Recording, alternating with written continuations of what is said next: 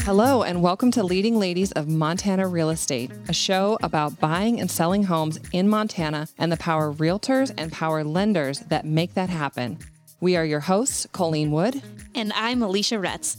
Each week, we will discuss the housing market, how to navigate it, and what questions you need to be asking yourself along the way. But that's not all. We will also dive into how to navigate the ins and outs of being leaders in business and how to build a robust and dynamic team within that business and navigating the world as a career driven professional, all while raising a family. Join us as we share our highs and lows in real estate, business ownership, and motherhood. All right, lady, what every single realtor is wanting right now, more, more, more of is what? listings. Listings. I mean, listings are that all, they've always been the name of the game. But Holy grail. Even, yes, but even more now than ever, yeah, that's what you have to have is listings. yeah, for sure. Buyers are getting their butts kicked, and listings. It's an old cheesy saying, listings to last, but it's true. Get your It's true. sign up there, and if you get a listing, they're selling. If you price them right, it's going to happen. I mean, you can always tell like what a realtor's position is in their career as by how many listings they're getting. Exactly. And that's real. That's real. It's like so when I talk to some of these old dogs that are been doing a ton of a ton of real estate work and they're like, Yeah, I do mostly listings. I'm like, that's because you've been in it a long time. That's super awesome. And the referrals really do come back to you, and they come back to you quicker than you think. Even with previous buyers, they want to move up.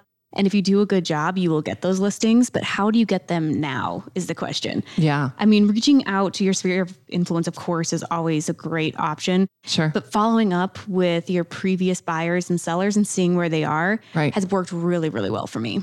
It's made me laugh all the memes, the comparing the buyer's agents versus the Oh listing agents. funny. I mean, there was one, there was like a Barbie one. There was perfect Barbie, perfect, everything perfect about her. Her hair was perfectly coiffed and her, ma- her makeup was gorgeous. That was listing Barbie. And then there was buyer's agent Barbie. And she had like black eyes and she had a bloody nose and she had some like some bandage wrapped around her head and she's lost her shirt. And like, I mean, everything is just a Right. total shit show. And, And that's how it feels. that's exactly how it feels right now. And and for us too, because you know, you guys are dealing with the buyers and trying to get them under contract, but we're like writing all these pre-qual letters and running all these scenarios and we're like we're dealing with their highs and lows emotionally just like you guys are. And so we're riding that train too and it's up and down and up and down and you know like we have clients like putting in offers on the same properties over and over and over Yes. again in the same office and it's so so hard. and we have that too, where people from Small Dog will all be writing on the same one. Yeah. because there's nothing around 500,000. So if you get one of those, everyone has a client for it. Right. And then we have to try not to talk to each other about it Right. because we don't want to give too much information. And, but we're also trying to like put our ear in the door, see what we can hear, where they're going in at a price. Knock them down, tickle them to death. exactly. Like, what are you going in at? I'm going to go five grand above. and yeah, I think on one of, there's one in Belgrade where both my buyer's agents wrote on it and I wrote on it. Yeah. And it's like, it's just awful. So getting out of the trenches and getting back into the beauty queen world, eh, which is listings. Yep. Like, so are you doing door knocking? Are you like cold I calling? have not been great at door knocking. One thing that I'm seeing is people moving out of state because they're just sick of Bozeman prices, so they're capitalizing on it, or they have another investment that they can move into, and that's where they're selling their main home. But we used to be able to call for sale by owners; those aren't even out there right now. No. expireds. You have to pull expireds from a long time ago because if it didn't sell in the last year, it was probably way overpriced, or there's something seriously wrong with the seller or the property. right. what I like to do is pull listings from I pull from like three years ago to six years ago. hmm And then you could be like this amazing winner for them where you go and say, Oh, you had it listed here last time and it didn't sell. We can actually list it higher now For and sure. you'll make it happen. Way higher. Way higher. And back then, six years ago, we just didn't have the market for it. Like there wasn't enough people wanting wanting homes at that point in Right. this area. And so yeah, I mean there were properties that that staled out and they, you know, they they didn't sell. So people took them off the market. and the market's catching up to it now. And again, they can get more than what they were previously asking for when it wasn't happening the first time. well, golly, I really appreciate you guys beating the bushes and giving us something more to play with. Every time a new listing comes on, I used to be like just a touch of jealousy, like, oh, I'm bummed I didn't get that listing. Now, anytime, any listing, I'm like, yes, a new listing just to get things moving. anything. We just need to get things moving because, It's got four walls and a roof. Yes. Check. and I also hear every day over and over again that they would sell, but there's nowhere to move to. Yeah. So just getting more inventory is crucial. Yeah. And it's just, oh, just brutal though. It's tough. It's really tough. I mean, the folks that are like hanging out in listing land, that I think that's amazing. So, how do you develop your business out? Like, I know you have your previous sphere um, or past clients and stuff, but like, once you've dug through all of that, what's next? So for me, it's been the signage where I really am just putting my name everywhere that I possibly can. So I'm getting a few calls that way. I was getting a lot more last year. I haven't gotten a ton, but or even this weekend, my dad puts on a home and garden show at the fairgrounds. I had a booth there, put up open house signs and did a bounce house and just talked to people. And I got a couple listing appointments off of that where just the kids are bouncing the bounce house. I don't even bring up real estate, but clearly real estate's all around me and advertising it. And then they'll start talking to me about it. And that's been a, a just a little little things like that really do add up. You talk to realtors all the time though. Yeah. Are you hearing anyone getting luck with door knocking? That's one thing I just haven't really done. I hear people saying that the door knocking is next, Yeah. you know, and I think it's tough though. I mean, it feels like trespassing to me. right. Um, I don't know how I'd feel if a realtor came and knocked on my door. Well, and you know, this time of year when it's dark after five, like when people are home, it's dark and you're knocking on their door. I don't know. I, I don't know that I would dig it. I think that they would end up with a lot of doors slammed in their face, but I also know it's old school. So, and it was effective when it was used old school. So, Right. you know, I think that there's just a lot of people that are still considering it. But, you know, the real question is you know, eh, where would I go? Where would I Right. go? I mean, if you want to stay in Bozeman, no, you really probably should stay right where you're at, you know, for real. But if you, I mean, I've been coaching clients and don't come over here and smack me, but I've been coaching clients like, look elsewhere. Like, I know that you like Bozeman, but there are a lot of other places that you could go that are really amazing too and affordable. and but yeah. affordable and like you don't have to spend half of your income on your mortgage payment there's just a lot of other options out there and it it just feels like so many people are not thinking outside the box on that and they just want bozeman bozeman bozeman because it's schwanky and i just think we can do better Right.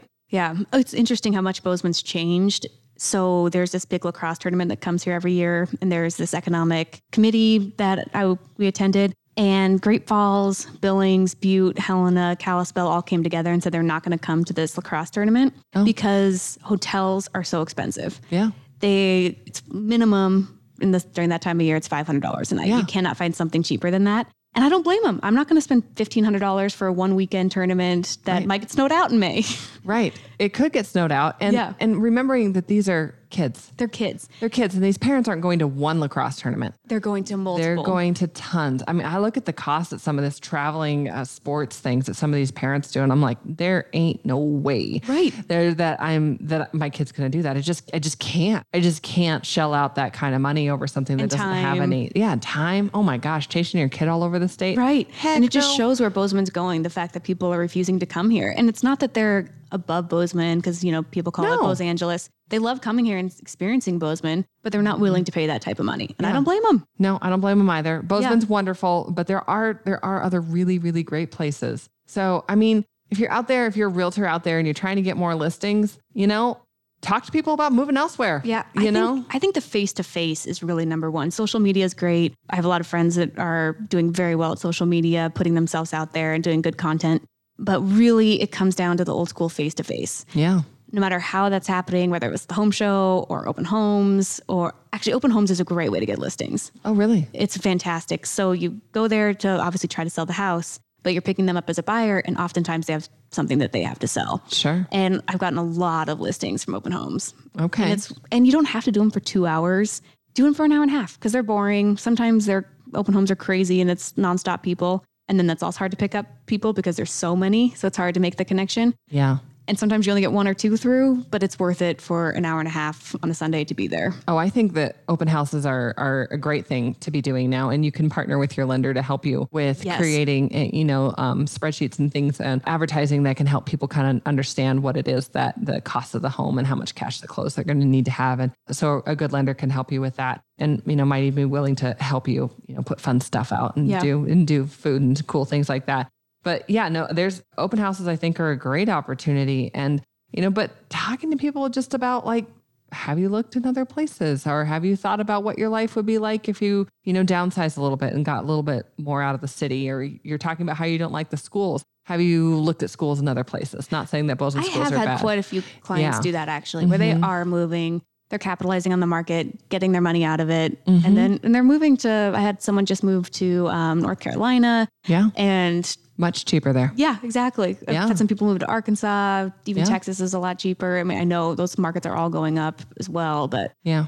But we're talking about, you know, markets going up to, you know, a- average purchase price of 400,000. right. You know, and where are we at now? January was eight seventy five for the median home price. Yeah. That's Yeah. bananas. There's nine homes under a million dollars in Bozeman right now. Yeah, yeah. It's it's bananas. And you know, so honestly, Alicia wants all your listings. So Uh, yeah, if call you me for i- if any- you yes. have a house to sell, um, or if you're just kicking it around and want to know how much your house is worth, she's your gal to talk to about all things listing your property. But yeah, if you're if you're thinking about it, let's talk. Yeah. Thank you for joining us today. Tune in next week for another episode of Leading Ladies of Montana Real Estate.